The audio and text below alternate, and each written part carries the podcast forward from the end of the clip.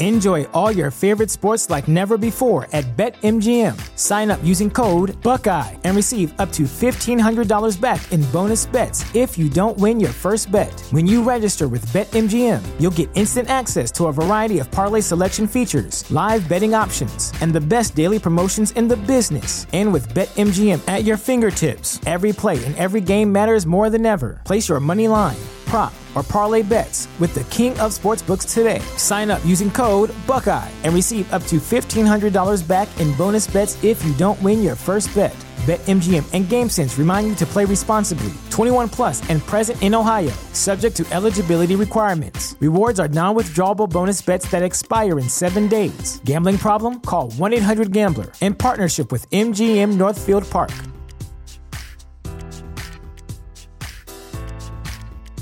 You know how to book flights and hotels. All you're missing is a tool to plan the travel experiences you'll have once you arrive. That's why you need Viator. Book guided tours, excursions, and more in one place. There are over 300,000 travel experiences to choose from, so you can find something for everyone. And Viator offers free cancellation and 24 7 customer support for worry free travel. Download the Viator app now and use code Viator10 for 10% off your first booking in the app. Find travel experiences for you. Do more with Viator.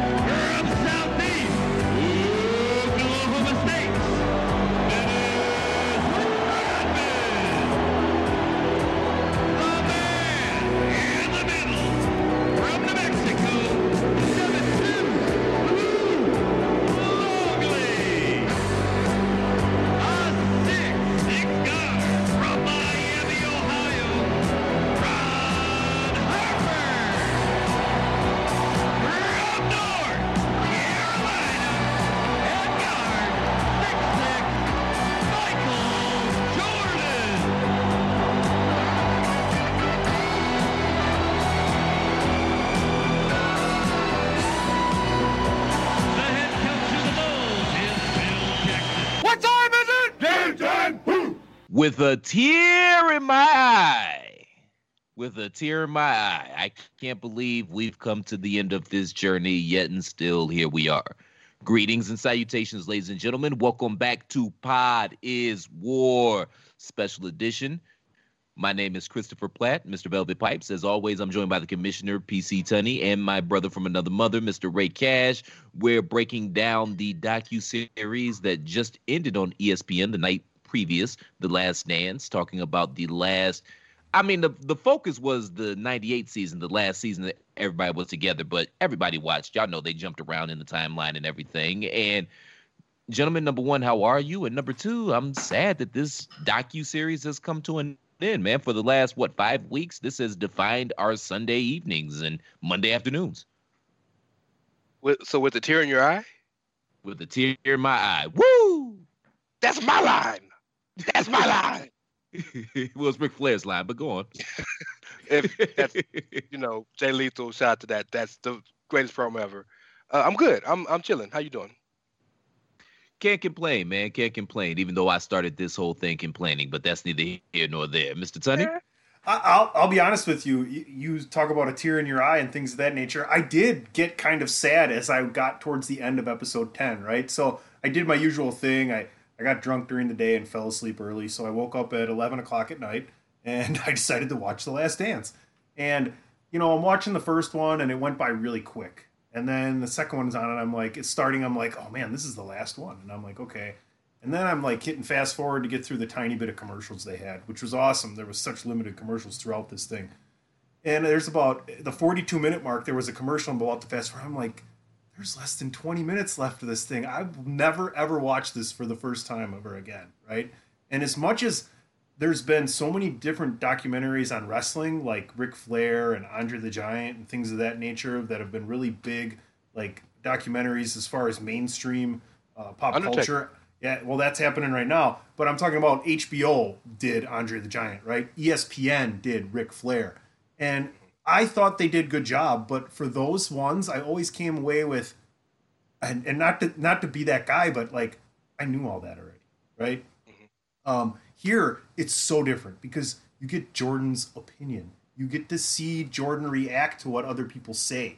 You get to have him reflect on everything that happened and let himself become, you know, a different man basically from who he used to be and reflect back on what happened to him.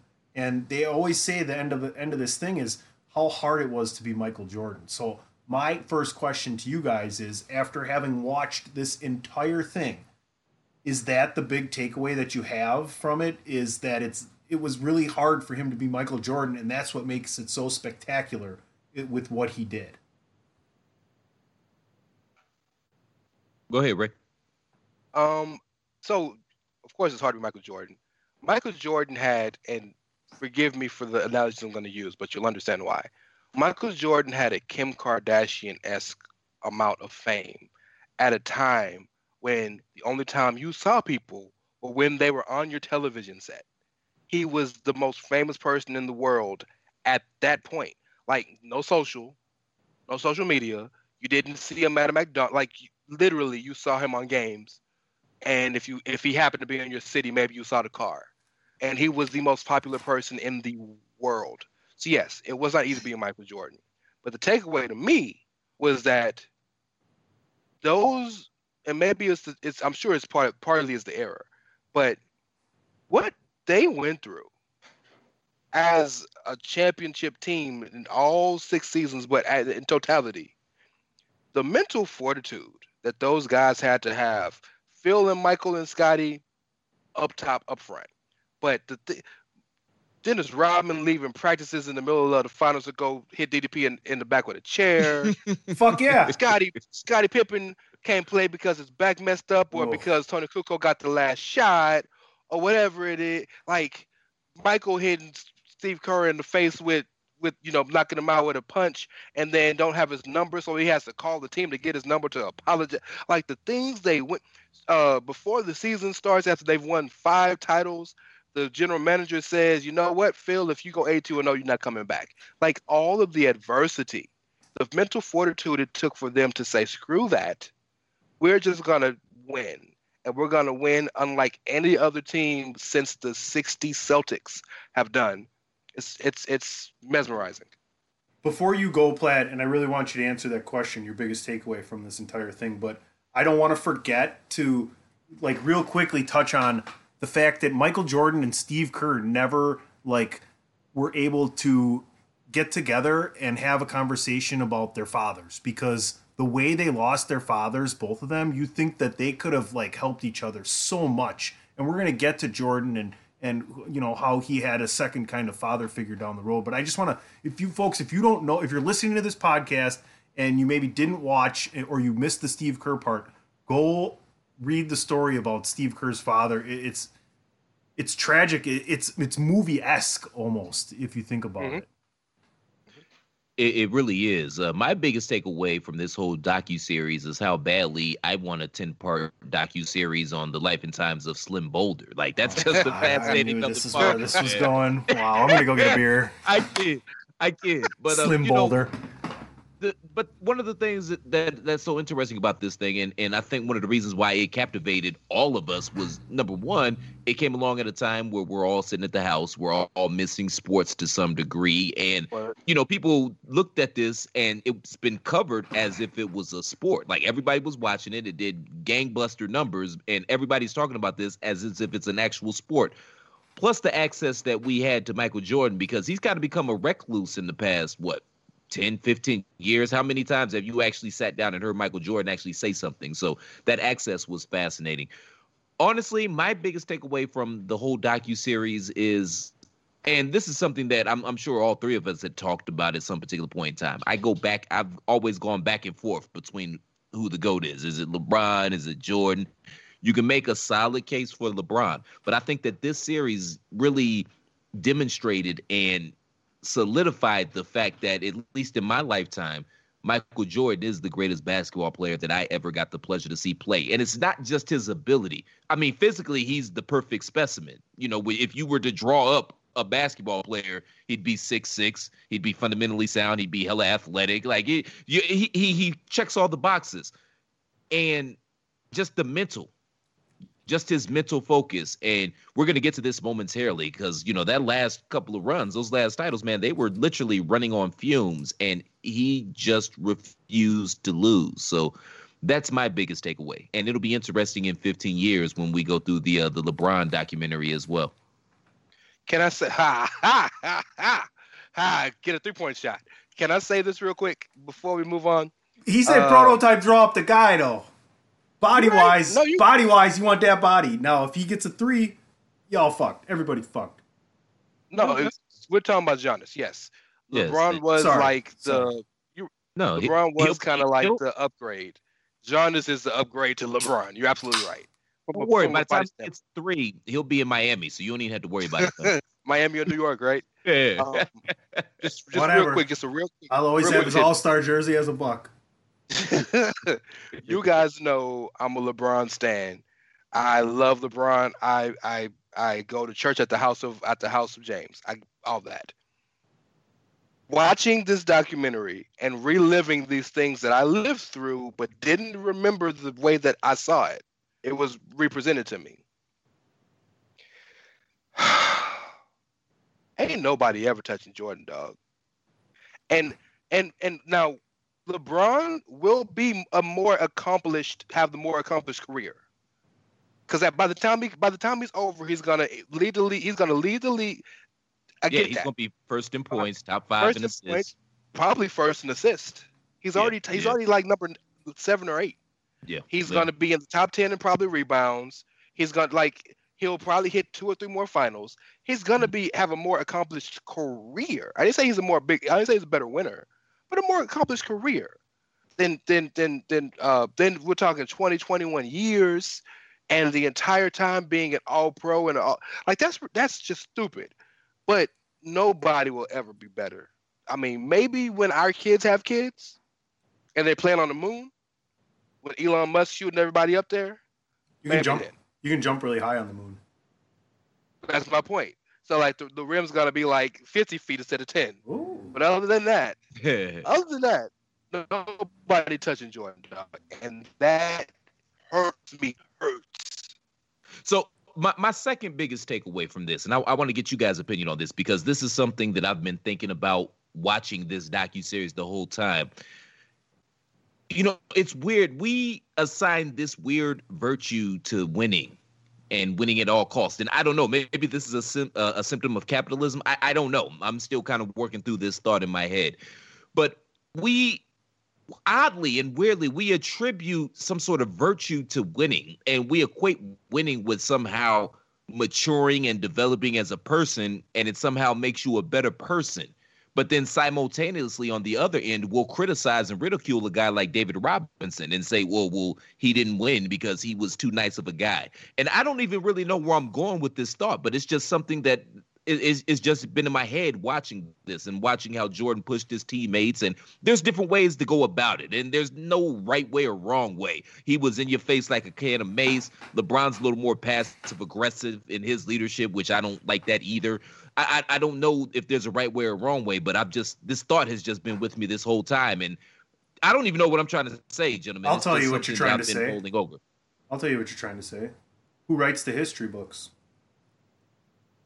Oh, Touche, the, the winners. Yeah. To the victors go the spoils. Yeah, I mean, yeah. especially when it comes to sports, for me, I am so competitive, like to the point where some people really don't want to do some certain things with me. Um, but it's just it's it's who you are when you when you do something for so long. Like I've been playing a form of baseball since I was like like an organized form of baseball since I was 5 years old. So that's for 34 years I've been playing some form of organized baseball, right? And it's like when I go out there and it's in a league or a tournament where it's we could be playing for cash, we could be playing to get into a playoff, we could be in a playoff game. I'm out there giving it everything I got, and if the guy next to me is not pulling his weight, I'm gonna let his ass fucking know. Like, not like not that I'm Michael Jordan or anything, but I see a lot of myself in Michael Jordan and mm-hmm. being like, hey, if we're gonna do this, let's fucking do it the right way. Otherwise, why are we here, right? Then otherwise we might as well just get together on Saturday and have a picnic at the park and lob the ball in and shoot a couple hoops. But if I'm gonna get together and we're gonna do something and we're gonna make it a, a, a standings and a league and everything, we're gonna go out there and we're gonna work our asses off. Because winning's And- fun. Winning's fun. Winning cures all. well, winning is necessary if you're that competitive. And and to your point about David Robinson, I know that's one person you were mentioning. Um, competitive fire and being nice don't have to be mutually exclusive. One of the one of the preeminent uh, one of the preeminent winners of our generation is Magic Johnson. And he's by by and far one of the nicest human beings you'll ever meet. But he pushed his teammates He'd knock your face out. He'd knock your face out. He got mm-hmm. he got his coach fired. I think there's there's a there's a big difference between being nice and and not having a competitive fire. When David Robinson was nice and he wanted to win, but he didn't seem to show, and this is all conjecture. He didn't seem to show the same competitive fire that a lot of his compatriots showed. That a guy like Hakeem or a guy like Shaq, like they wanted to win so badly that they would literally do whatever it took to dominate the game. When people get beat all the time, but the way Hakeem Olajuwon dominated David Robinson in '94, he treated him like a dog. The year Yeah, David but- Robinson yeah, was but- MVP Right, but how many titles does Elijah have? Two. And how many titles does David Robinson have? Did he get a second one in 2003? I don't remember. I don't know if he was on carried that in team. Well, Like, he was on he was carried He in. He retired. was carried He in, in both of his uh his uh, finals. But yeah, He I don't- contributed in '99. He was a major Okay. contributor in '99. that's fair. That's fair. But in 2003, he Go was back Robert and look at the stats. Go look at go back and look at the stats from the playoffs. It's just Yeah, weird, man, then he- because it, it, it's just weird because you see, even you know, with talking to his former teammates and whatnot, it you know, it's like, okay, well, yeah, he fucked my wife, but in hindsight, yeah, Jordan fucked my wife, but that was the kick in the butt I needed to get myself in gear and focus. And Who who, who he did just who, wanted who to did win. he do you know that what I mean? Like, who did he do that to? Scott Burrell, probably. no, come on. You know what I'm saying, man. What I'm, is wrong using with you? I'm using hyperbole to make a statement, man. It's, you know, you know what I'm saying. It's- It's, it's- just, and I don't have an answer, man. It's just a, it's an interesting dynamic, and it's an interesting view into not just the psyche of winners, but our psyche as well. it's something to be said for a person so domineering, that is so dominant, so passionate, and such a force of nature in their given or chosen profession that being around them almost by virtue forces you to acquiesce to their same thought process. And there are very few people like that, right?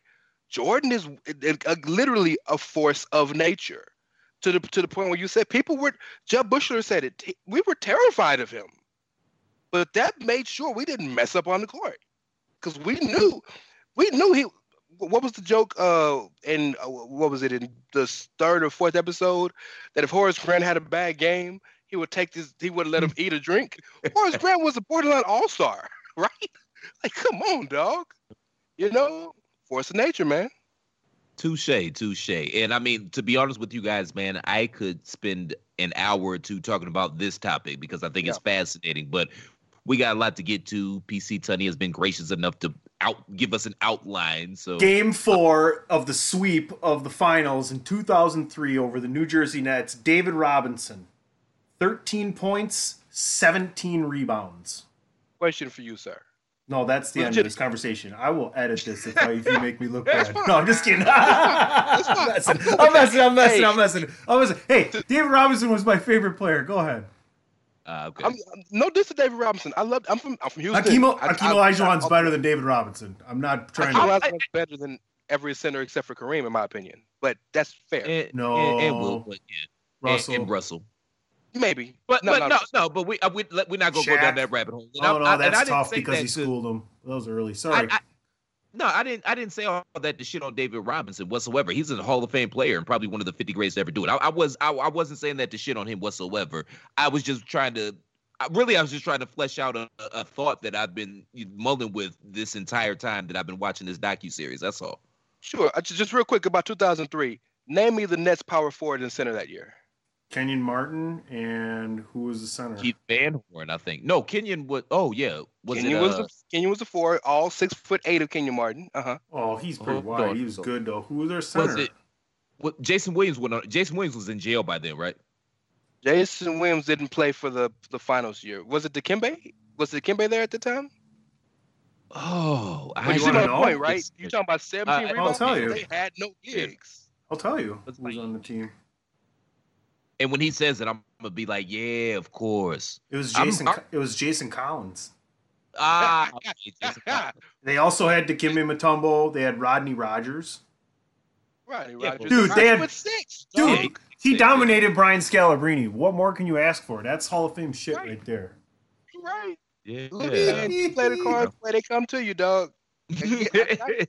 Nets went to the finals back to back years there. So I, a, a, amazing feat to go from well, trash to nothing because of one player. that speaks Yeah. to Jason Kidd and Kenyon Martin was really good at the time. I mean, it, that Team team was, he was the MVP of that team, but Jason Kidd was at the top of his game at the time, and you have a really good Richard Jefferson and Kerry Kittles. So Hey Yeah. man, don't sleep on Keith Van Horn though. He had a, he wasn't on a that decent team.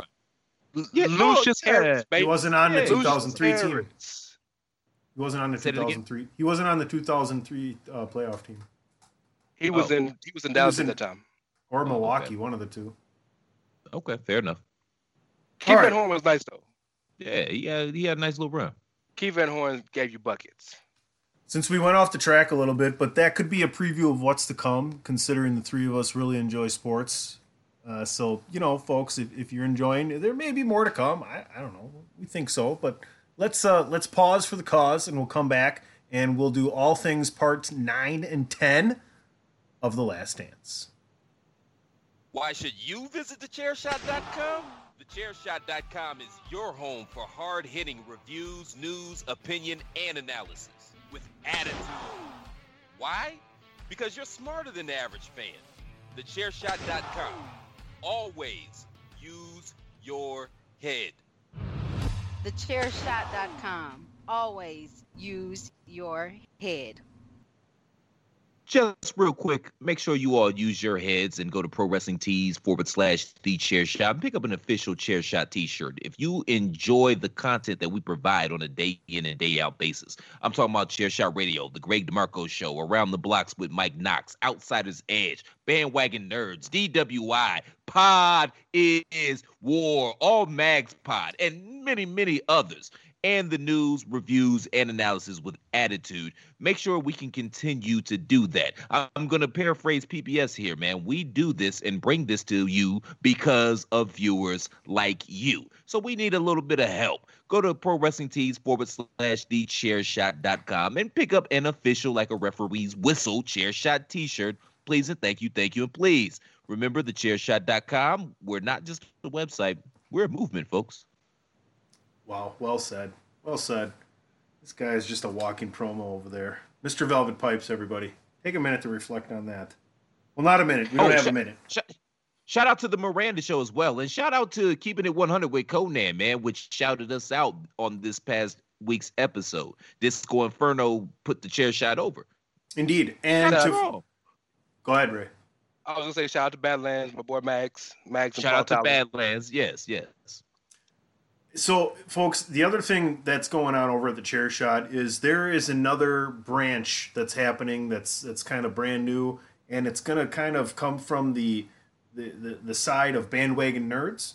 And Mitchell's got his own uh, wrestling thing going on as well. Um, I think he's using Fire Pro. I don't know. Have you guys checked that out? The the fantasy wrestling that Mitchell has going on. Check that out. I, I should have done a better job and checked that out myself, but we're starting an entertainment wing, and that's where you can find this show because sports and entertainment, movies, comics, things of that nature, we're kind of diving into that too. So it's not all wrestling over there.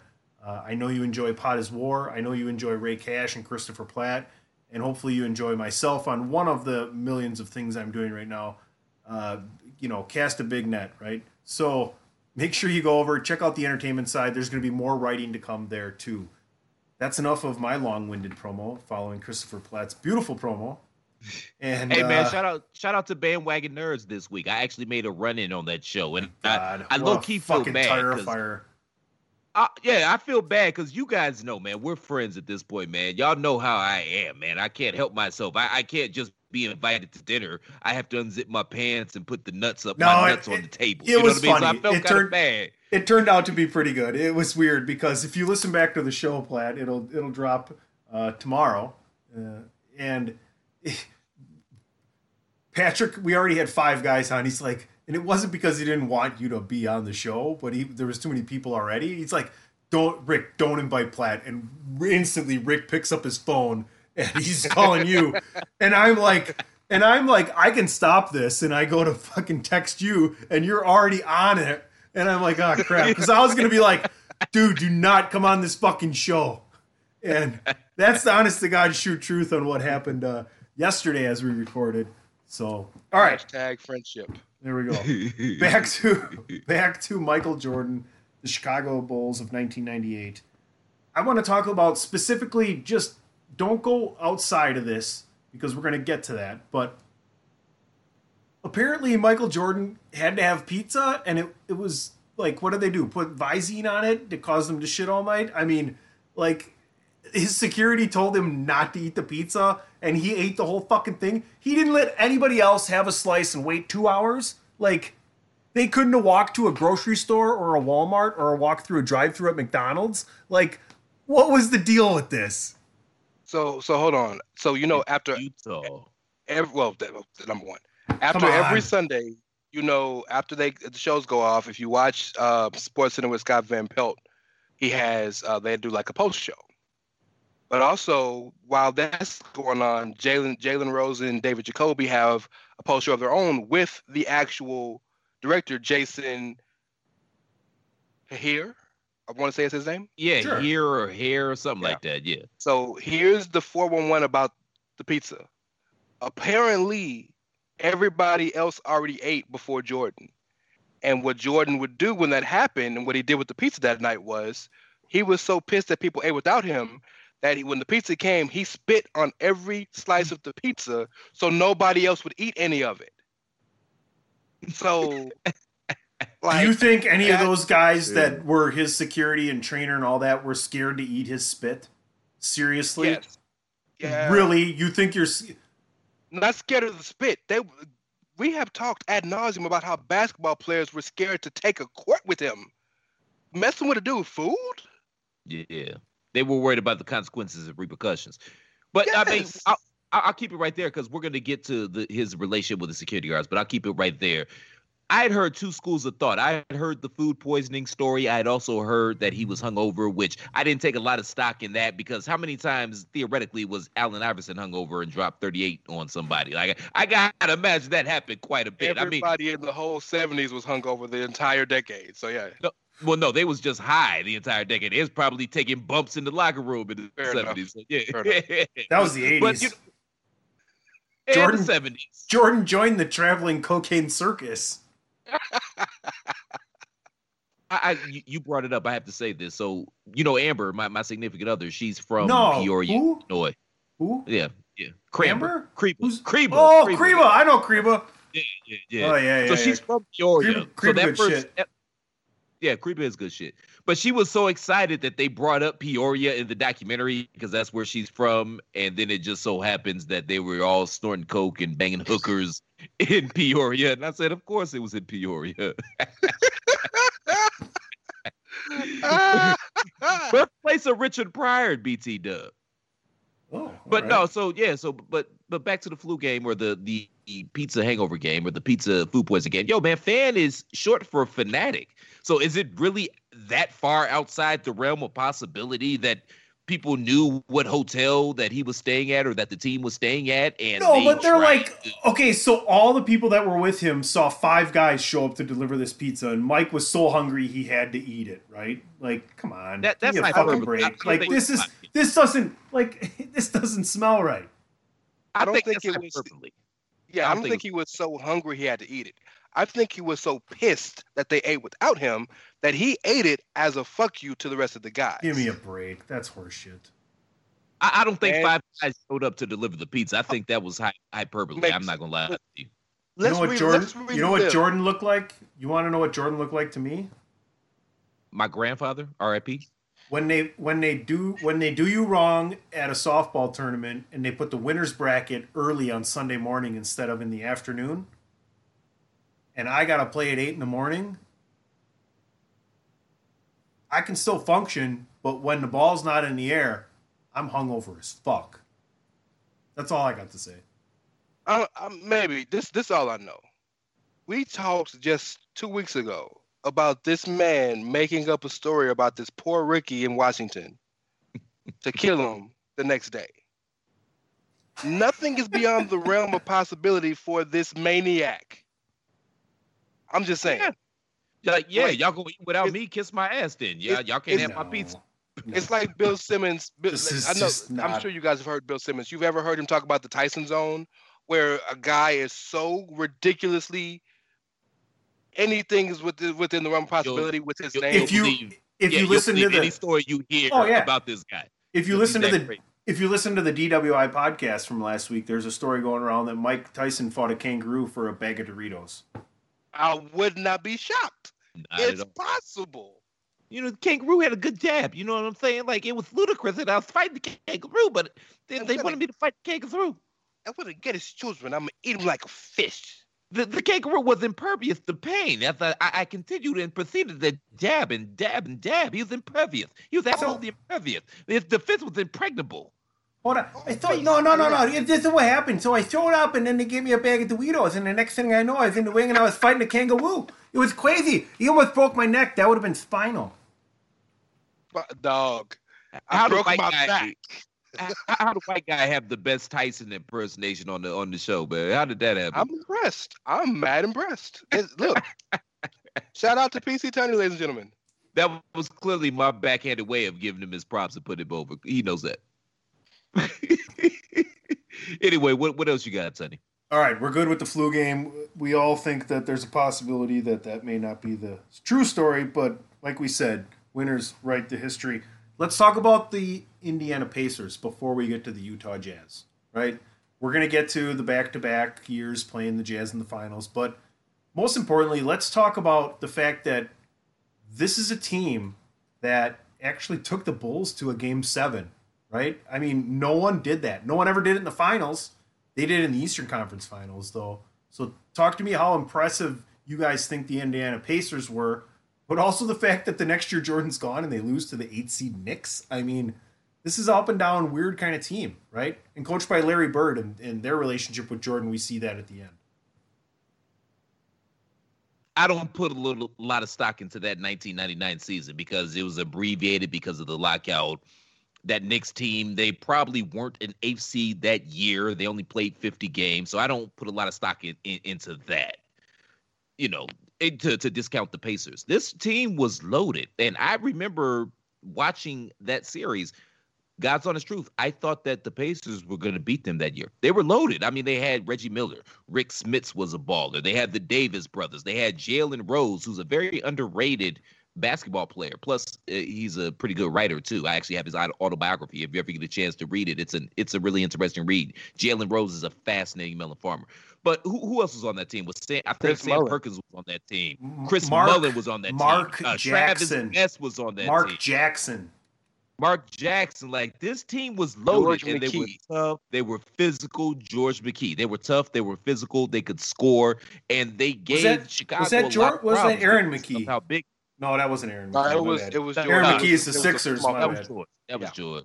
My bad. No, no, no, no. It was Aaron McKie. You thinking of George McCloud. You talking about Aaron McKie. It's the He was on other Aaron Pacers team. McKee though. It's not the Aaron Not- McKee not- from Sixers. No, not the. but it not is the Aaron Phillies. McKee. Yeah, not not yeah, not Philly Aaron McKie, but Aaron McKee was like a six ten uh, small forward Yeah, like that had three point range, and he could. Well, he was a taller guy that had three point range, and he was an inside outside scorer. Derrick McKey. It's Derek. Yeah, Derek, Derrick McKey. There we go. McKey. Yeah, Derrick McKey. We're all wrong. Yeah. We're all wrong. Yeah, but that team, I, I I said all that to say that team was loaded, and I really thought that they were going to beat the Bulls that season. That's all. No, Austin Croshere was a rookie that year. Ooh, there you go. Look at that. Out of where did Austin Croshere go to go to college? Oh, don't tell me. Providence. Ah, man. there you go. Damn it. Yeah, he was a dog Yeah. in college. Mm-hmm. Well done. He was a dog for like two years in the league. He was. He was. But no, Man. that. Go ahead. No, No, go ahead. finish finish that. I just was I was look, I was gonna riff about the Pacers, man. Like the Pacers it's it's one of I think this is probably the greatest six out of six is unprecedented, will never be touched. But the fact that so many potential dynastic teams or Hall of Fame players who could have changed their entire narrative, he's shut down. Think about it. The the the Pacers in '98, what if, if they would have beat them? Remember, 2000, they're the only team to give Shaq and Kobe a, a series. They took them to they took them to six. Everybody else got gentlemen sweep and swept. Like that three four year run of those Pacers could have been really really historically great. Jordan shut that down. You know, and I think the for, as great as the Pacers are, I think the greatest vision I have of that entire series is what is it, game three? Or whatever this whatever the game was, Reggie made the shot. Game four. Reggie made the shot. And like I can I remember where I was when when he made that shot. And the world's like up. Reggie did it, but they got time. And Jordan goes from right to left, double teamed, double pumps, hits off the backboard, and the ball swirls in and out. And I love the way he said it in on in the in the documentary. He said, for six or seven for six or seven tenths of a second, everybody was holding their breath because they ain't know. And like, it, it goes to show you, man. Even when you are literally better, even when you beat the best, you're better than the best. It might not still be enough. You know, it's it's funny because I remember where I was at that game as well. It was, I think it was Memorial Day, and I was at my cousin Belinda's house with her husband Rob. And the only reason I bring that up is because Rob swears up and down that he played craps with Michael Jordan. And you know, I, I, I obviously I never believed him, but hearing the stories about Slim Bouler and some of these these guys that he was, you know, shooting golf with and stuff like that, He's it- it- throwing it certainly- corners with the fucking security in the locker room waiting for the It- game. He had to gamble all the yeah. time, man. It, it the suddenly becomes Sandman was the Sandman was at the ho- at the hotel after they beat the Jazz in '98. Anything is possible with Michael Jordan. Yeah, it, it certainly be- it suddenly becomes plausible now, and I, I haven't talked to Rob for a while because he's been on vacation for a while now, and you know I moved out of Cleveland, he was still on vacation.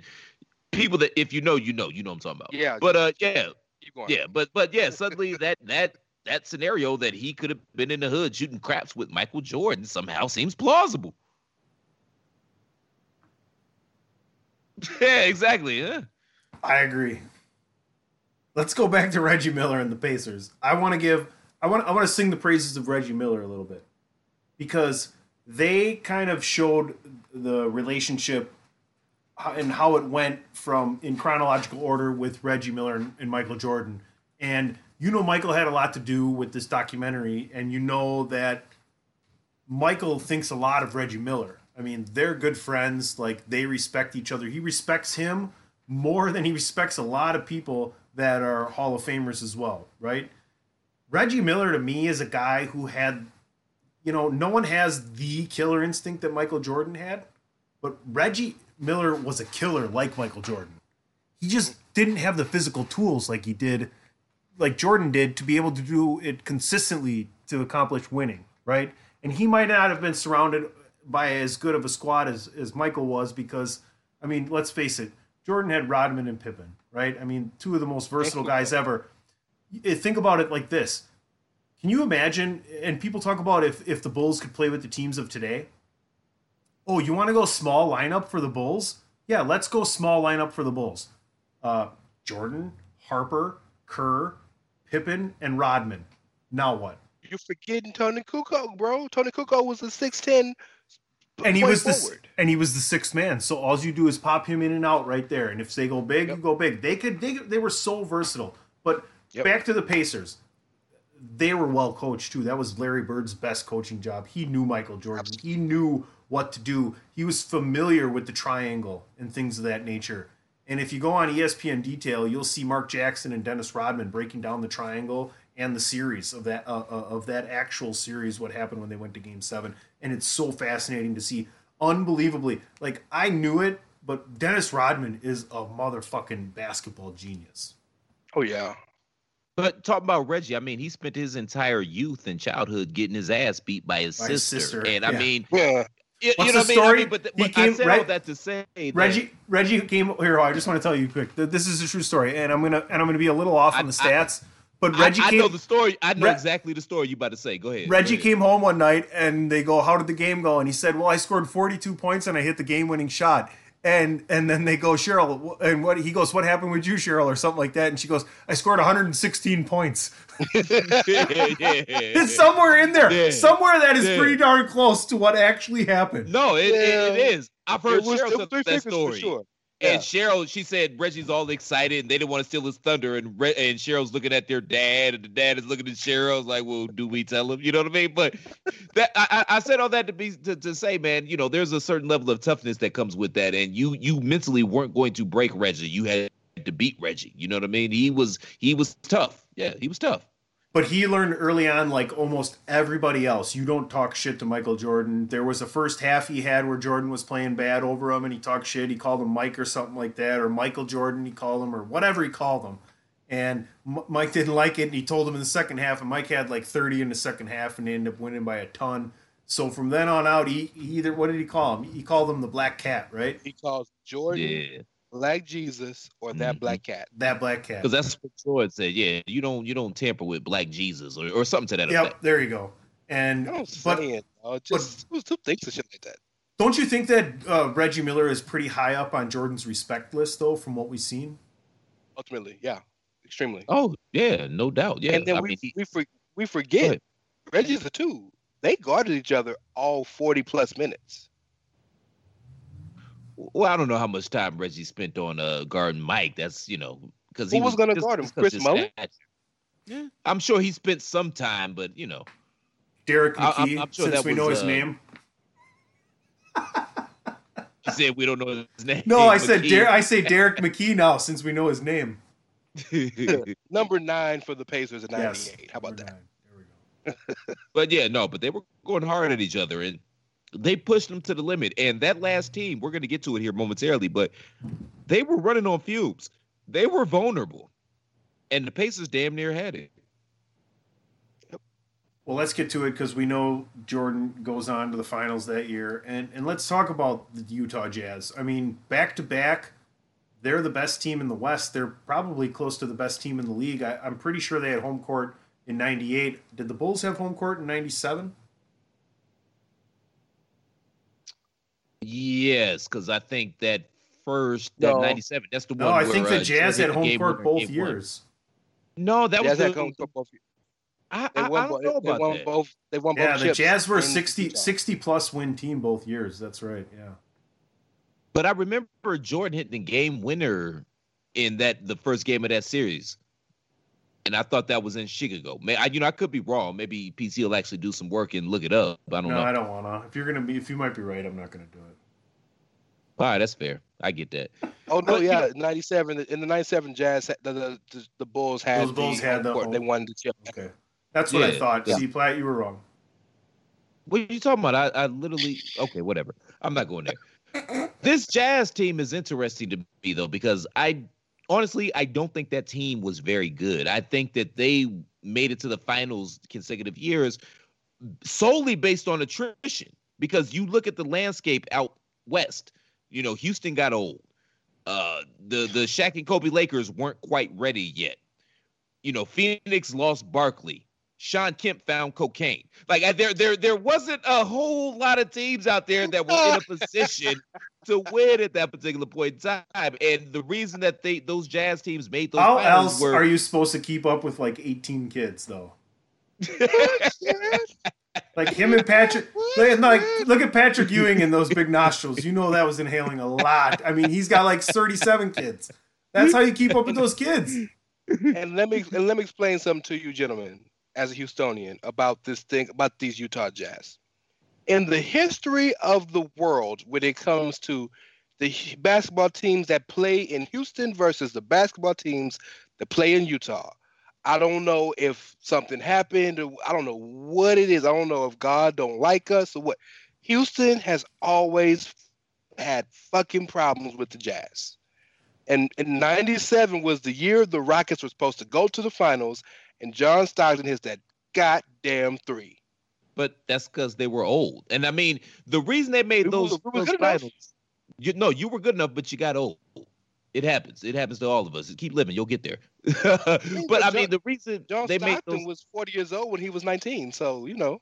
That's yeah, but that that actually brings up my, my my second point I was gonna make is the reason the Jazz teams made those finals that year were because of consistency and durability. And really those are the hallmarks of the Stockton and Malone eras. Like with on their tombstones, that's what it's gonna read. They were consistent and they were durable. And there's something to be said for that in life, but that's why. But yeah, I don't think they were great teams because we look back on those series now with rose-colored glasses, but I I, I lived through them and those games were ugly as work shoes on a Tuesday. Like they they talked about it last night on the show. We had 76, you know, 72 games and stuff like that. And, you know, both teams, they were kind of slowed down offenses, but you know, Yeah. that they grinded to a halt, you know, their offenses. I mean, hell, the Jazz scored 54 points in a game for Christ's sake, in a Well, finals game. Well, when play- you're up, Playoff basketball was different back then, right? This was a league that could hold teams under 90 points, and that was a really great defensive night. The thing that people don't realize is, and they said it in the documentary, feels like this is the second leading scoring team in the league, though. They like to run. They just played great half court defense. They were matchup nightmares for everybody. You couldn't guard the pick and roll. The best pick and roll in the history of the NBA, Stockton to Malone. The assists uh, from one side and the points on the other side prove it, right? You have possibly the greatest distributor uh, aside Magic Johnson from for with John Stockton and a matchup nightmare and a guy who could hit a jump shot from anywhere from six to twenty four feet. I mean, Karl Malone was one of the top twenty players in the history of the NBA. The guy worked harder than anybody. He played defense. He ran the court. Yeah. I don't know. I don't know. I'm just saying. You tell me who you, who's you got Tim Duncan. Who's the other better power forward than than Karl Malone? Kevin Garnett. Charles Barkley. Dirk the only Nowitzki. thing Dirk Nowitzki. I, I will say this about disagree Karl, man. He kind of he he kind of ushered in this new era of basketball that we see now about The how these guys four. take the face up four and how these guys take care of themselves and how they constantly stay in shape. And you know, he was one of the first guys that was really on that, you know, hardcore lifting and, and being in shape all the time. And again, that's why I said earlier, man, the the the biggest hallmarks of those jazz teams were the durability of John Stockton and Karl Malone because they they rarely miss games. I mean, Karl Malone didn't start to break down to that Lakers season, so their their durability and consistency, and there is something to be said for that. But yeah, I, I think he rode Stockton's coattails a lot. we Yeah, don't but- have to we don't have to get well into it, but shout out to Jerry Sloan. Jerry Sloan is a very underrated NBA coach. That guy won a lot of NBA basketball games. True that. Thanks, thanks, uh, Deron Williams for running him away. Deron Williams, way- he, he really fell off a cliff at some point in his career, didn't he? Yeah. Good, good. Oh, geez, good. He went to Illinois and He and screwed Arizona out of a world championship. Another conversation. Um, Sha- I I'll never say this again in my life because what we know now about Karl Malone, he's not the best person. But shout out to Karl Malone. At all, and you can Google that. He's a piece of shit. Let's just say it. He is. But shout out He's to Karl trash. Malone because I appreciate genuine, legitimate sportsmanship. And after every game and after both championships, he went out of his way to go find not only Michael, but in '98, the whole he went on the bus to shake everybody's hand. That's real shit to me. Like, I, even for however I feel about him as a person, like he has my respect for that for those situations because he didn't have to do that. He could have went to the, he could have went home, but he went out of his way to say, "Hey man, look, you beat our ass, good game." I feel like that was a veiled shot of, at Isiah. By extension, that's a veiled No, it shot. wasn't. I wouldn't see. I, I don't think about Isiah in my daily life. I apologize. But you know, it could be. It, it, it was. I love you though.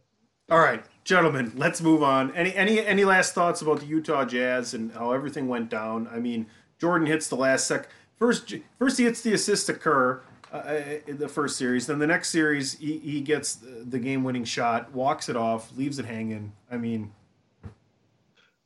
Uh, again, man, it's a testament to the greatness of Jordan because that team was ripe for the picking. They were running on fumes by that time, but and Utah couldn't get it done. Was and you saw, you saw who Karl Malone was. Like, how do you not feel Michael flipping Jordan coming from behind you to strip you of the basketball? How do you not Well, feel that?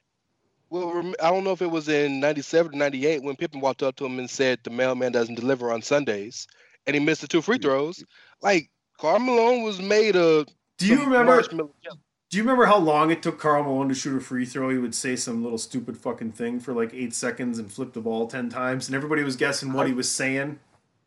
I remember watching Utah play Seattle one year, and Seattle, like you have so many seconds, I guess, by the bylaws to shoot free throws, and they would have a shot clock when he was shooting the free throws. I think it got to 17 seconds at one point. Like it was ridiculous. I, I'm not gonna say anything because if I say something, man, it's gonna be a, a negative towards Karl Malone. So, and not basketball related. So, yeah, I'm I'm not gonna say anything. All right, PC Tunney, ladies and gentlemen. wait, wait, what? That's Christopher Platt. I'm no, I'm, I'm, I'm, I'm he- please. Yeah, he was he was playing you on. You just missed your cue. I understand, but I don't want to get people. To, I got. Oh no, I got it. I got it. I don't want the people to get confused though. Like you know, you can go there if you want. I don't want anything to do with it. I was just talking about Yeah, the basketball look. player. Yeah, Look, I we got got no much more to controversy. talk about. I got no Yeah. controversy on my back. Yeah. All right. I want to before before we get to the last question of the evening, which I think we're really going to dig into. Um, I do want to talk about, and and and Ray brought this up. It, it kind of slipped past me. I figured we would have probably hit it at some point, but it's a really important part of what happens with Michael Jordan and and inside of his life. And we talked a lot about his security, right? And we talked a lot about how these are guys that really they really liked Michael and he really treated them well. You know, they were really important to him, and none of them was more important than Gus, his head of security, and the things that Gus would end up going through uh, after being there for Mike, and Mike would turn around and be back, you know, right there at his side for him. Ray was pretty amazing if you think about it, and the relationship they had. uh, you know, when you're as popular and as, quite frankly, untouchable as Michael Jordan, can't really have friends. Like you can't go to your homeboy house. You know, you can't meet. You can't meet with the clique at Starbucks and get some coffee. You can't really do that. So it turned out that his security ended up being his not only entourage but his friends. And by all stretches, by all accounts, they were solid dudes. But Gus, man, Gus was his guy, and so much. Gus was older than Michael. Gus Gus was an older cat. So much to the point where when Michael's dad died, that became like his surrogate father, and like, uh, uh, it was. It's really, really a kind of a beautiful story. Sad but beautiful. But uh, Gus's wife was talking on the documentary about how would call Gus two, three in the morning crying, and Gus would leave the house and go find the dude.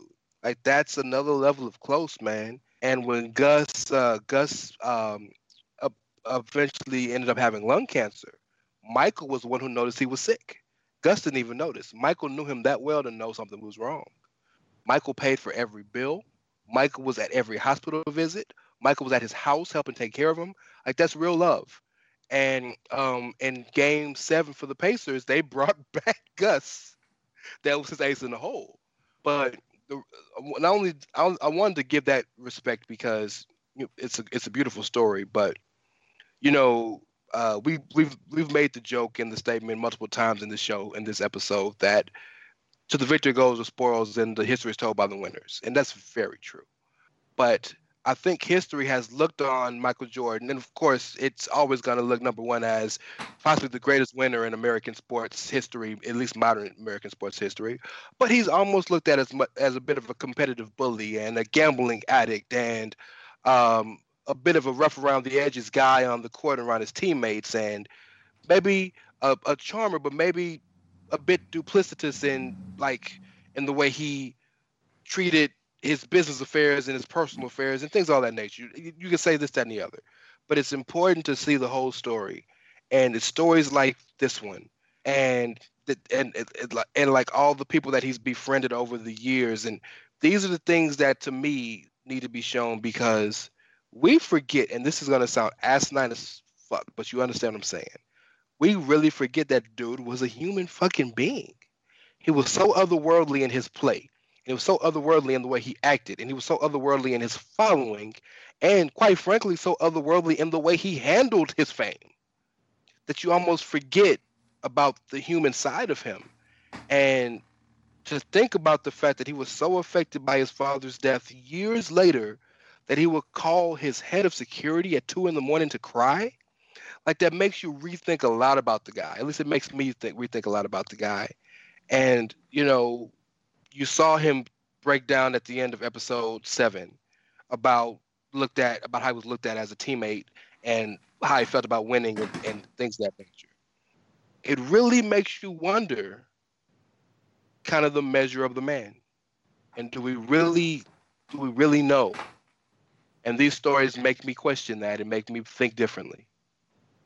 Well, we really don't know, and I'm I'm gonna save that because I have a rant coming up for the uh, for the last topic in regards to that. Do we really know him? But you both of you gentlemen alluded to it at the start of this broadcast is that it's not easy to be Michael Jordan, and, and there's certain things that you know, we're ordinary citizens. There's certain things that I think we take for granted. Like, think about it, man. It's not like Michael Jordan can just randomly at 11:45 at night run to Walmart's real quick to grab some toilet paper and a bottle of wine and some cookie dough. Like, he can't do that. Like, he's so insulated within his his his own bubble, and he has to be that way because everybody just goes cuckoo for cocoa puffs whenever they see him. To the point where the security that was around him, they did become his friends because ultimately we all thrive. We all need human interaction. That's mm. another paper and another uh, discussion we could have about how this quarantine is affecting us as people. But that's I, we're not going there right now. That's neither here nor there.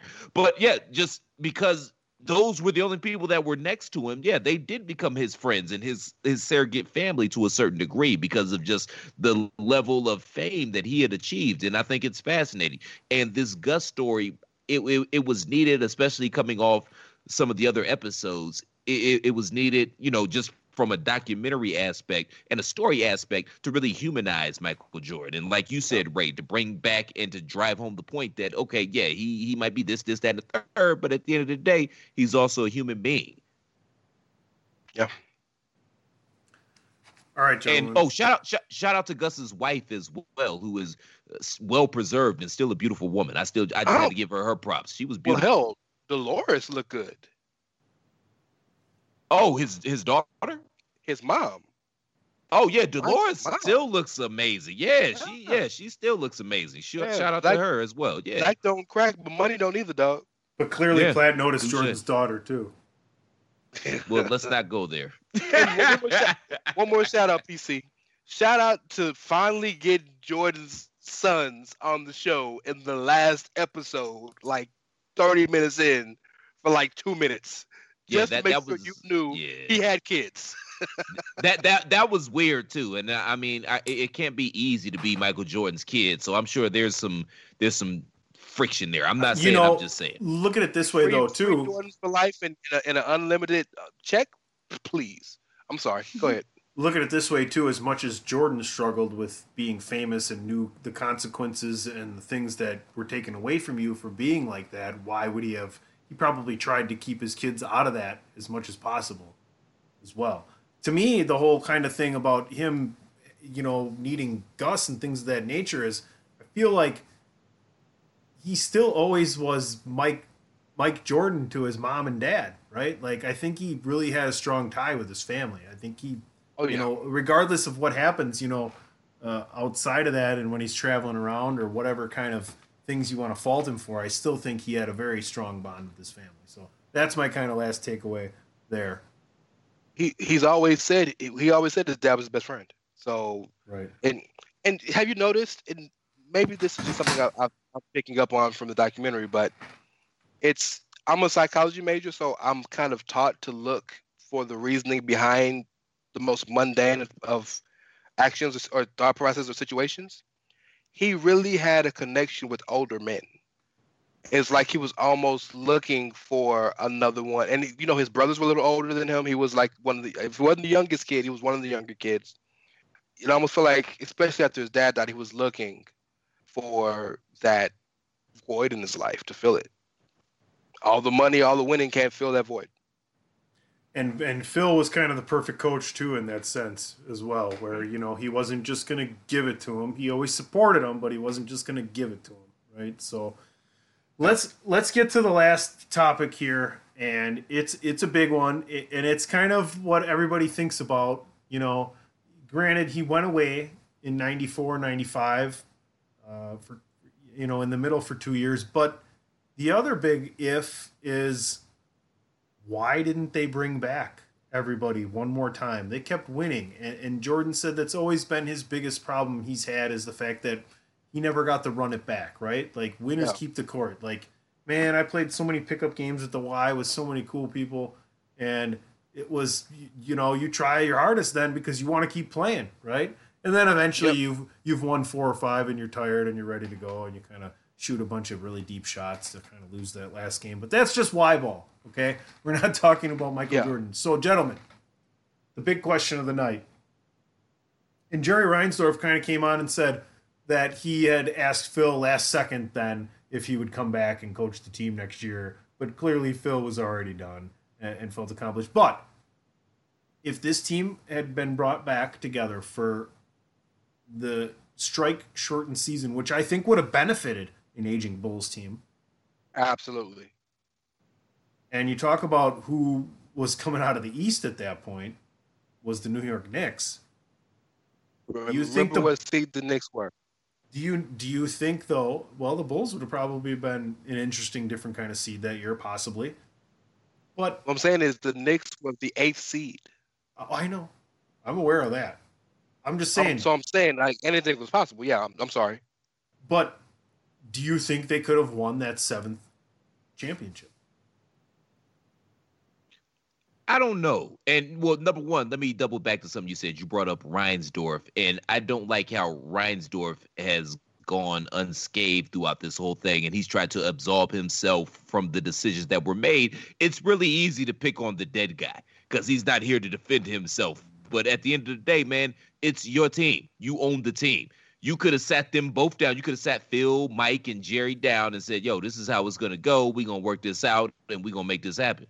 Do you think Reinsdorf was just kind of like oblivious to everything, or that his strategy was to pit everybody against each other? Because that's pretty much what it seemed like. The way he would go behind, the way he would support Jerry Krause and then go behind his back and tell Phil he could have another year and things of that nature. And then let Jerry Krause go away and scout Toni Kukoc and things of that nature and not defend it against the team.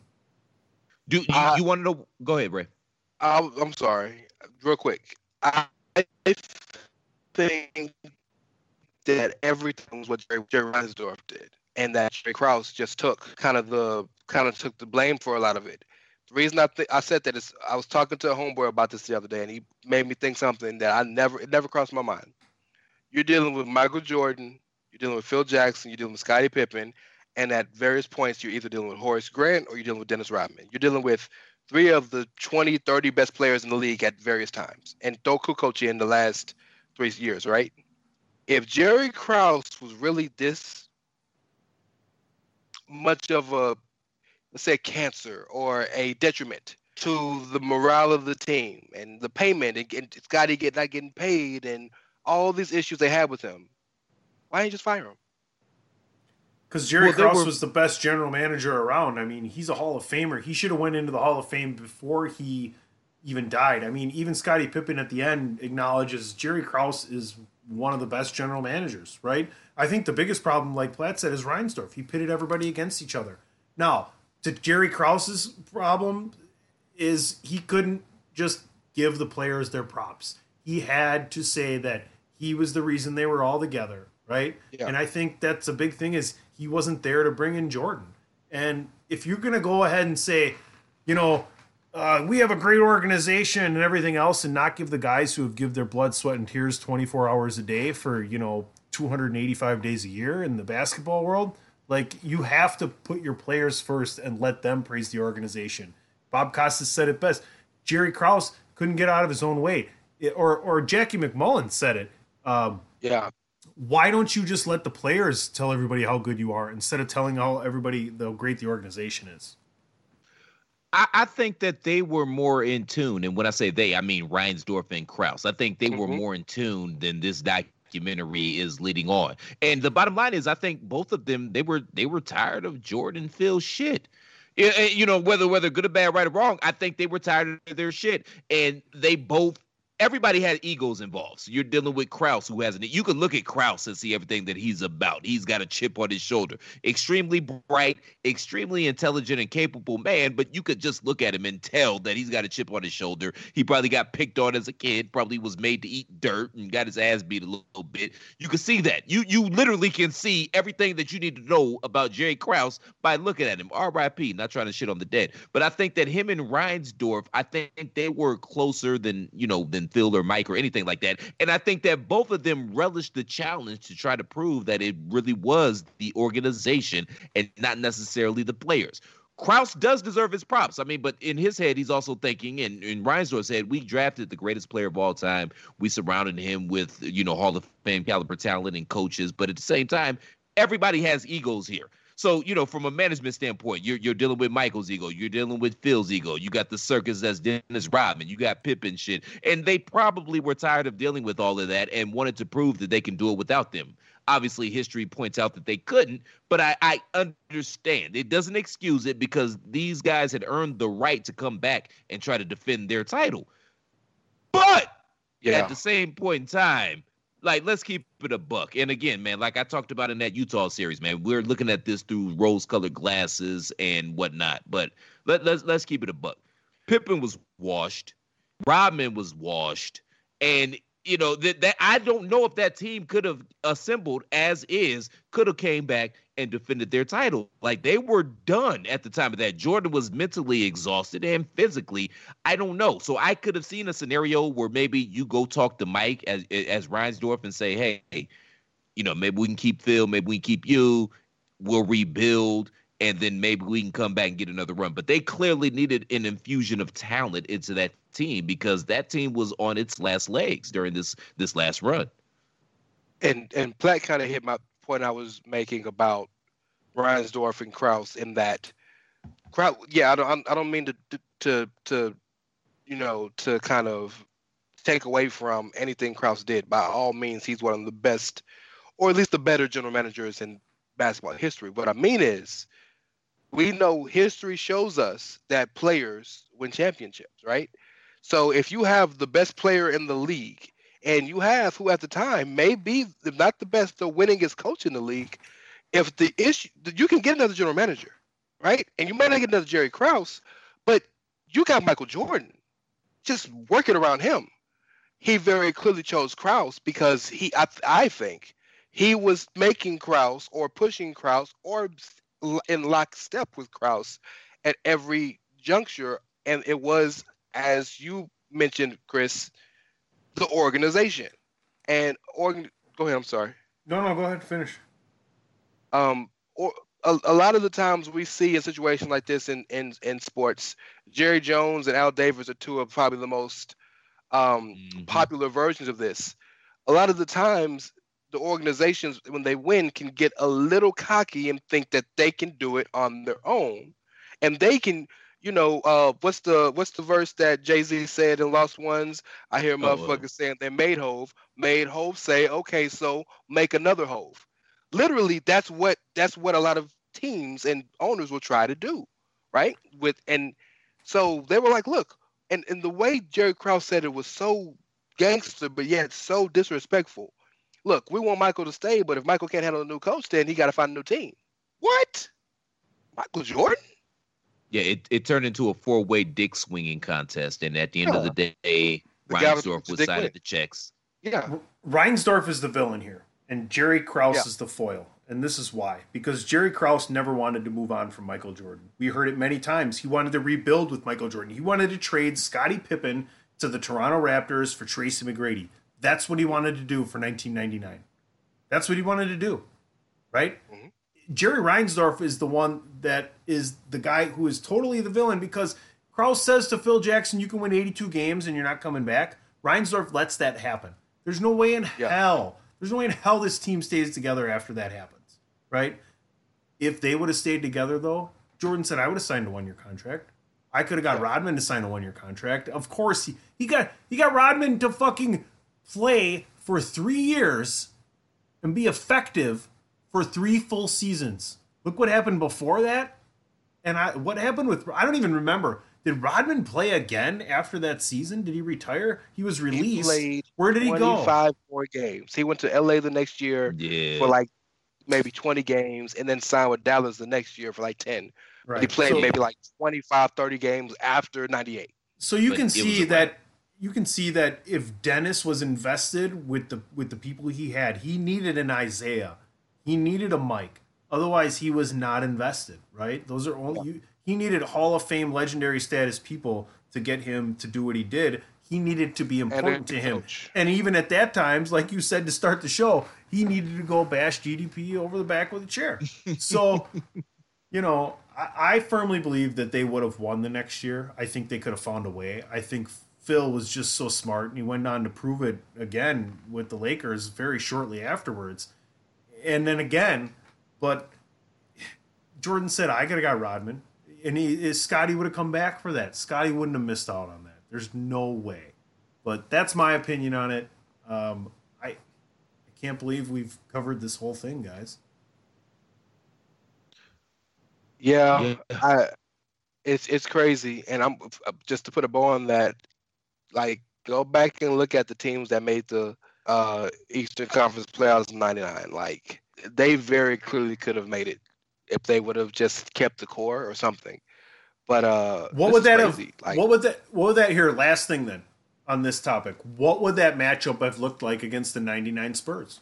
You had Avery Johnson, you had Sean Elliott, you had Tim Duncan, you had David Robinson. I mean, this is a team that was very solid front court. They had a point guard that could distribute. They had an excellent shooter in Sean Elliott. I can't remember who the other guards they had, but they couldn't have been Del bad. Negro. Vinny Del Negro, best inbounder in NBA history. Yeah, they had. Speaking of inbound, they had the guy who got the inbound, who got the shot, uh, the rifleman Chuck Person was on that Chuck- team. Did they have Robert Sure Ory at that point? no, No, he was Horry, uh, he was in yet. Houston still. Okay, later No, he on was in he was in Phoenix. In Phoenix. Ah, beg your pardon. Did they trade him for Barkley? Is he was he part of that trade? He was him and Sam Cassell were the two main pieces in the Barkley trade, Okay. and Loves- him loves and Sam Cassell. uh, Cotton Simmons, I think, or whoever the coach was, couldn't get along, so he left there and went. Um, he ended up going to L.A. and did the three in L.A. Then after that, he finished in San Antonio. Yeah, I, I don't think it was a, a Dundee that they would have won that year. Like I talked about, the you know the core, the nucleus of that team was washed. Jordan was physically exhausted, and the lockout. I, I think the lockout is the reason why Krause and Reinsdorf don't get as much flack as they Definitely. should because everybody was so worried about the lockout, and then it's like, okay, now we we got to have a season. You know what I mean? But I, I don't think it was a guarantee. If they ran into that San Antonio team, I mean, who was going to guard Robinson and Duncan? That was a, a very that was a very opposing duo, and the Bulls had never seen anything like that in their entire run. And plus, it's just hard to do what they did. I don't think people understand how hard it is to do what they did. Yeah. Yeah, I mean, you know, I think that here's one thing I didn't mention is, and and we're not talking about, is Jordan would have missed even part of that 50 game season because of the cigar cutting incident where he fucked up his finger. Mm. In addition, I feel like now remembering that point, I feel like that would have given Toni Kukoc an ability to advance his game.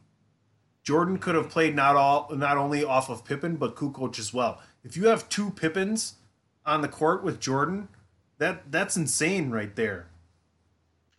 I, and my thing is, from a financial standpoint, why would you put a halt to the gravy train just because you know you got into a dick swinging contest with some people? I mean, just from a money wise, you're in this to make money, and I mean, you got Michael Jordan on your squad, so why would you not acquiesce to him to a certain level? And and also, the league was different back then. The league has always been player oriented, but you know, back then the players didn't have the same type of clout and leverage that they have nowadays. So there, there, there's that. I mean, there's a lot of factors that go into this situation, but the, the, the bottom line is they deserve to come back and try to defend their title until they got knocked off the hill. That's the bottom line. All right, gentlemen, I'm going to do one more break here, and we're going to come back and put a pretty little bow on something that we've all enjoyed so very much. I, I just want to say before we go to break, I will I will always have the recording of these uh, five episodes we just did covering this, and I'm so glad that uh, Ray you came in uh, and, and got in with the last three. This is this has been uh, one of the funnest things I've done in podcasting, and I've done over 500 podcasts, and I, I just really enjoyed it with both of you guys especially. And I hope if anything, people have seen uh, the three of us have such a significant love for the NBA. So we'll be right back, folks. We'll put a bow on this thing that we've enjoyed oh so much.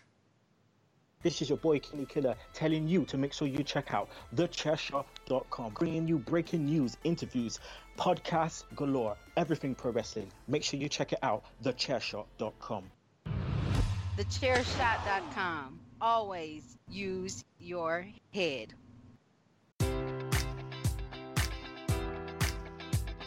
Enjoy all your favorite sports like never before at BetMGM. Sign up using code Buckeye and receive up to $1,500 back in bonus bets if you don't win your first bet. When you register with BetMGM, you'll get instant access to a variety of parlay selection features, live betting options, and the best daily promotions in the business. And with BetMGM at your fingertips, every play and every game matters more than ever. Place your money line prop, or parlay bets with the king of sportsbooks today. Sign up using code Buckeye and receive up to $1,500 back in bonus bets if you don't win your first bet. BetMGM and GameSense remind you to play responsibly. 21 plus and present in Ohio, subject to eligibility requirements. Rewards are non withdrawable bonus bets that expire in seven days. Gambling problem? Call 1 800 Gambler in partnership with MGM Northfield Park.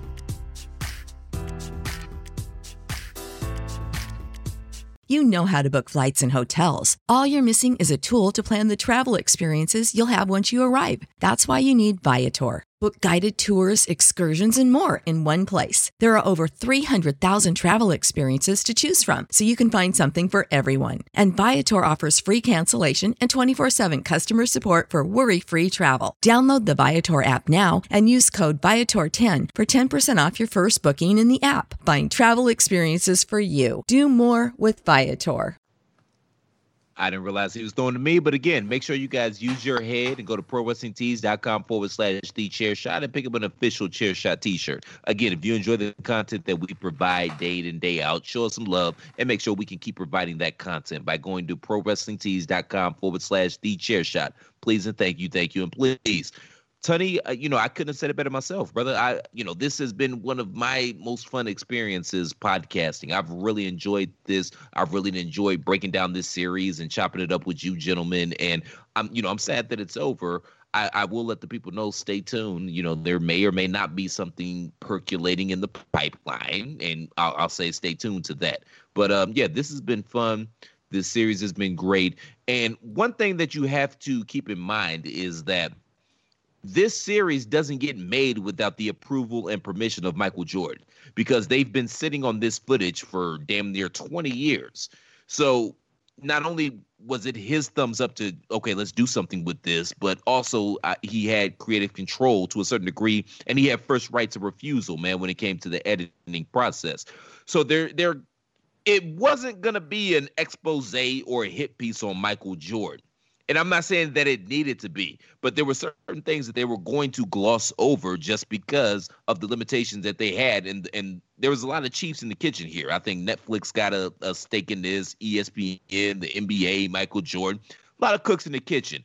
And the fact that they were able to put this together and it came out as well as it did, trying to adhere to all these different entities, it's very impressive. And this is one of the best docu series that I've ever seen. But you have to remember, again, it wasn't going to be a hit piece. So one of the things that I've tried to do during these episodes is try to bring up, you know, the other side of certain things to try to bring a little brevity to the situation and a little balance. And I hope that you all have enjoyed that. I hope that I've been able to do that intelligently and coherently throughout the alcohol and whatnot. And really, I hope you guys had as much fun listening to this as we did doing this, even though I think that that's virtually impossible. How do I say goodbye? No, okay. Um, the back. Keep, keep going. No, keep going. to what? Um, I, I do want to say about the actual documentary as a whole. This is important for us to note because it. I don't think it was as publicized as it should have been. The documentary wasn't supposed to come out until after the finals they rushed the production to finish it because of COVID and because they knew their ESPN had no content. They had so little content they were showing WrestleManias on Sundays. You know?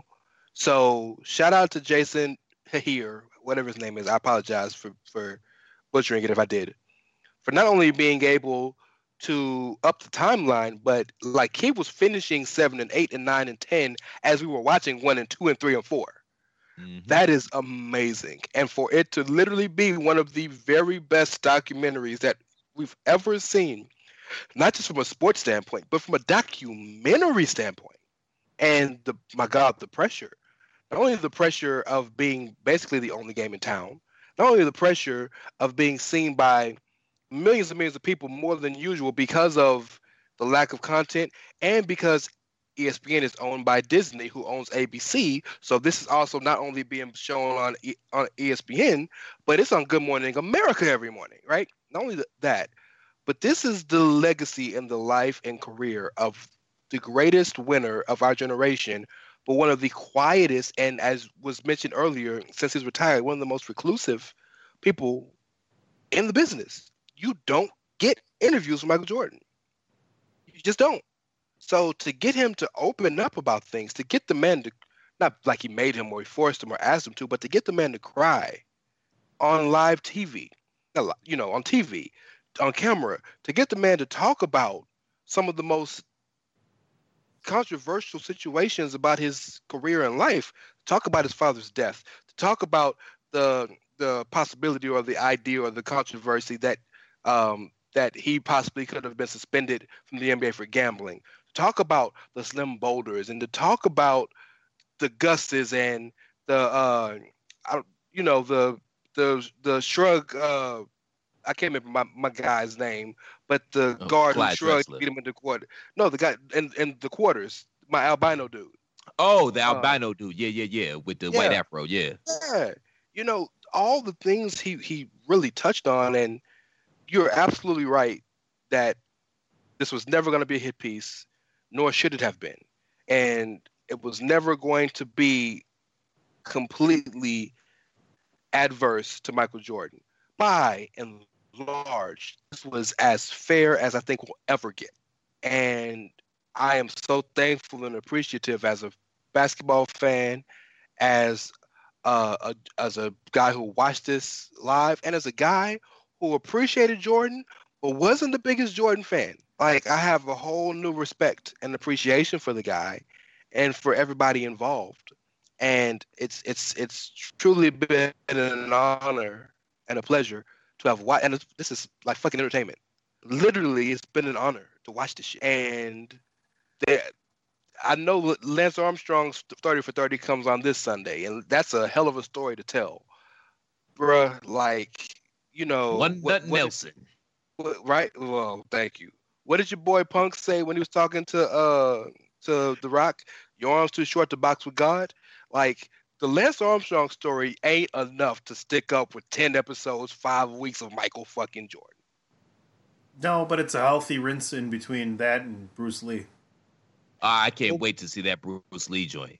We got Lance this week, and I don't know if we have Bruce Lee the week after that or not, but we have the two episodes of the long summer, the summer of the steroid summer between uh, Mark McGrath McGwire. No, Mark Yeah, McGrath is McGwire. right. Mark Yeah. McGwire and uh and albino Sammy Sosa. Well, Sammy Sosa was like that. I just like brought that, I brought that up when I left work today.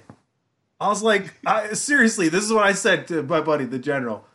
I, I looked at him and uh, we were talking about uh, Will Perdue this morning on Get Up. He he's he finished his interview with Mike Greenberg with I don't know what I'm going to watch next Sunday, and uh, Greenberg instantly goes into an ESPN promo. Well, we got the Lance Armstrong thing, blah blah blah blah. So we're talking about it at work, and I'm like, yeah. Then we got that. We got Bruce Lee. We got McGwire and Sosa. And I looked at it, and I'm like, I can't believe it right now. It's like crazy. Like Sammy Sosa is whiter than I am. Yeah. Yeah. Yeah. And that's saying something. You're from have- Wisconsin. Have you guys ever watched the, the TV show Atlanta on FX? Teddy Perkins. He looks just like Eddie Perkins. And PC, I know you, you might not know what I'm talking about. Just Google Teddy Perkins. I have an idea. will. It's it, no, you don't. Like watch the episode. You ain't even got to watch the show. Just watch the standalone episode. It is the most that and Lil Dicky's episode of Jail, the last the, the last episode of his season this year, are the two biggest mindfuck episodes of television I've ever seen in my life.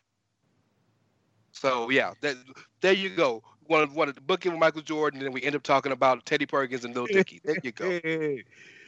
Hey man, on the short end of sports documentaries, and this is literally off the top of my head. I hadn't even thought about this. I would put um We Were Kings, Okay. uh, Hoop Dreams, Okay. Hoop dreams, the, uh, dude.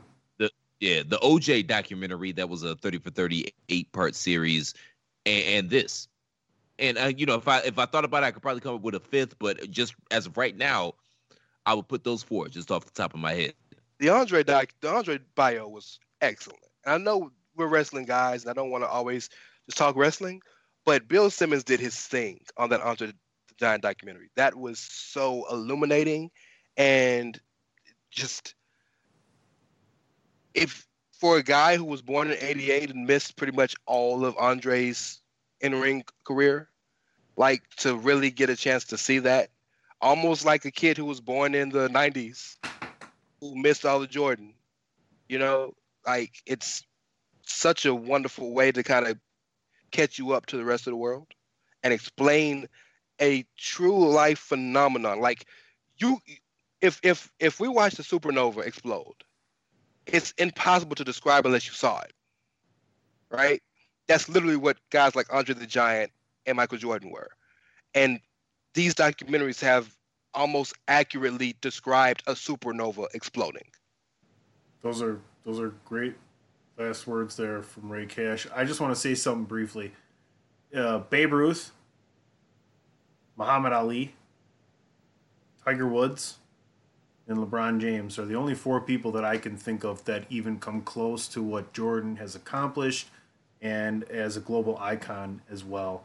I enjoyed this series so much. I live 90 miles north of Chicago, and I was such a big Bulls fan. I can show you a picture with me with Bulls Zubaz and a Jordan shirt and the Bulls hat with the leather brim, and just like I love Jordan.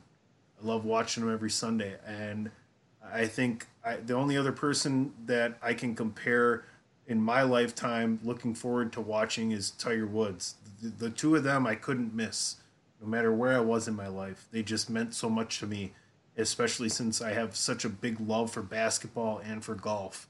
And a lot of that is driven by the two of those guys. And regardless, everybody's human, everybody has flaws. You know, some you judge bigger than others, which, you know, judge not lest ye be judged. These guys are human, like you guys have said. And I wanna I wanna just thank Michael Jordan because I was just intrigued with how great he was and how much he put everything he had into what he was doing. And that's my biggest takeaway. Um, and I'm really glad we did this. Platt, do what you do and uh, put the final ribbon on and take us home. Give me my and ten. Give me my ten part Tiger Woods documentary next. ESPN. I'll take that. Uh, Second and that. the Slim Bouler, but we'll get to that. But no, no, all, all, all jokes aside, no, there will be no Slim Bouler slander on these airwaves, sir. But no, all, all jokes aside, man, you know, Tony, I, I got to put you over, man. I, you know, you you my brother. I love you, and I threw out the plaque signal because I, I was so excited after watching episodes one and two of this docu series, and I, I threw it out there to Tony. I was like, "Hey, man, let's do something. Let's talk about this."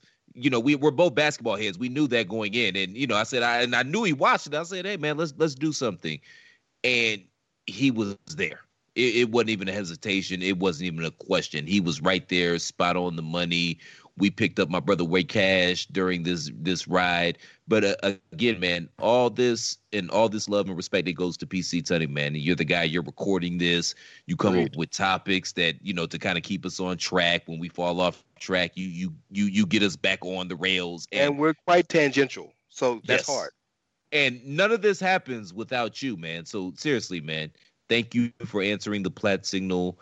I've had such fun with both of you guys doing this, and again, I, I hope that that fun comes through to the four or five listeners that we have listening to this stuff, man. But seriously, man, none of this happens without you, man. And and, and thank you. And I, you know, I, I I bury you on all the shows that we're on because that's just what bros do. We bury each other. But but seriously, man, there's I'm there. There is no Christopher Platt without PC Tunney, man. Like you make me look a lot better than I actually am, and you you smooth over the rough, rough surfaces. You- You're there. You let me riff and whatever. You just let me go off and do whatever the hell I do, man. But I, I just want to let you know, man, that I love you and you you are appreciated, man, in this whole podcast journey. Seriously, you even got me back in the game when I was out of it. So yeah, I, I just want to let you know how much I appreciate you, man. Seriously, we started. We we started, and we'll finish with a tear in our eye. So Feeling- beautiful. Feelings, feelings mutual. CP. Hey man, before we get out of here, man, let's go around the horn. Ray, we'll start with you, man. Let the good folks know where they can find you. I'm at It's Ray Cash, R E Y as in Mysterio, C A S H as in dollars. I nailed it. Boom. Uh, Outsiders Edge CS on Twitter. Uh, I'm always lurking. Come holla yeah, yep, boom. Adam Cole. Um, and if I may, please, please lift up. If you're a prayer man, lift up Shad Gas- Gaspard in, in your prayers. If you're not a prayer man, throw some good vibes to him. Just keep him on your mind. Come home, Shad. Please. Let's. I hope to God he's found today. Uh, but yeah, man, I'm I'm on Twitter. You can always find me. Um, podcasting, uh, doing hood rat stuff with my hood rat friends, and uh, yeah, I'm around. Yeah, Thank I you for literally no, it's our pleasure, man. But I literally saw that Shad Gaspard story while we were recording. Like Amber literally just came in and brought that to my attention. I didn't Was even know that, that, was what a your thing. face was? That was the face Yes. you made. Yes. Yeah, like he's missing, and I, I had the uh the great pleasure to run into Shad and and chop it up with him and JTG outside of WrestleMania in, in Orlando. Cool dude, man, really cool dude, and yeah, if if you you know prayers go up, if you're not a prayer, just yeah, like Ray said, just send some positive vibes his way, man. Uh, Mr. Tunney, where can they find you, sir? Yeah, uh, my thoughts and prayers are, are going to be with um, Shad's friends and family. It's not the situation doesn't look great as we speak, so um, you know we're we're gonna we're gonna do a lot more to uh, retrospectively look back and, and unfortunately the, the circumstances that happened there. But you can find me at PC Tunney. Um, I'm all over the chairshot.com. Just go to the chairshot.com if, if you're going to do anything. And, uh, you know, once again, uh, much love and, and, and hopefully peace and everything else to the family of of Shad Gaspard. Yeah, well said, man. And I second both of these gentlemen's thoughts. Uh, you can find me on Twitter at the Real C Platt. You can find me on the Chair Shot and several shows um, around the blocks with Mike Knox. That's going to be going up here shortly, hopefully. Uh, you can find uh, PC and I on Pod is War every Thursday on thechairshot.com with our our co-host Andrew Belaz. You can find Mr. Ray Cash on Outsiders Edge. You can find Tunney on DWI and Bandwagon Nerds. I made a run in this week, so make sure y'all check that out. And again, man, if you guys enjoyed what we did here, show us some love, man. make sure we can keep bringing you this fire ass content that we bring day in and day out by going to prowrestlingtees.com forward slash the chair shot. We've got a t shirt for everybody. We've got the G's did the job. We've got Save Tag Team Wrestling, King Baron Corbin sucks. The latest and greatest sensation that's sweeping the nation, the hashtag journalism, which is the one I love. If you want to rebel against the uh, yellow journalism in the wrestling community, what better way to do that? I mean, nothing says revolution like a good old fashioned dose of capitalism by going to prowrestlingtees.com forward slash the chair shot. Please and thank you, thank you, and please, gentlemen, I love you both. Seriously. That's a shoot. This has been an honor, privilege, and a pleasure to be able to do this with both you gentlemen. Thank you both so much, man, for lending me your ears and your time. I appreciate it. And what I can say to the listeners is is this the end? Question mark. Dot dot dot. Stay tuned. Next thing Stay I tuned. know, next thing I know, I get a bag of Doritos, and it's me and my tiger against Michael Jordan and a kangaroo in basketball.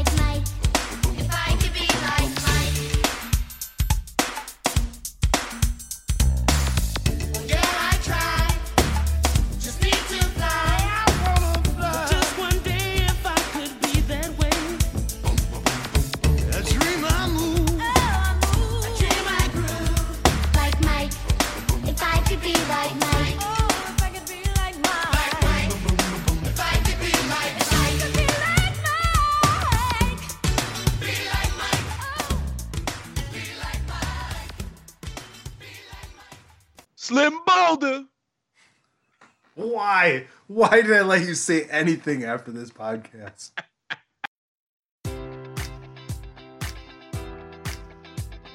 Enjoy all your favorite sports like never before at BetMGM. Sign up using code Buckeye and receive up to $1,500 back in bonus bets if you don't win your first bet. When you register with BetMGM, you'll get instant access to a variety of parlay selection features, live betting options, and the best daily promotions in the business. And with BetMGM at your fingertips, every play and every game matters more than ever. Place your money line prop, or parlay bets with the king of sportsbooks today. Sign up using code Buckeye and receive up to $1,500 back in bonus bets if you don't win your first bet.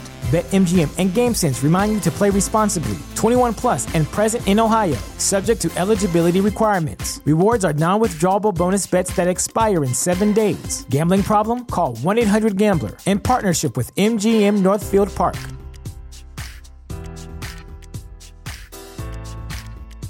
You know how to book flights and hotels. All you're missing is a tool to plan the travel experiences you'll have once you arrive. That's why you need Viator. Book guided tours, excursions, and more in one place. There are over 300,000 travel experiences to choose from, so you can find something for everyone. And Viator offers free cancellation and 24 7 customer support for worry free travel. Download the Viator app now and use code Viator10 for 10% off your first booking in the app. Find travel experiences for you. Do more with Viator.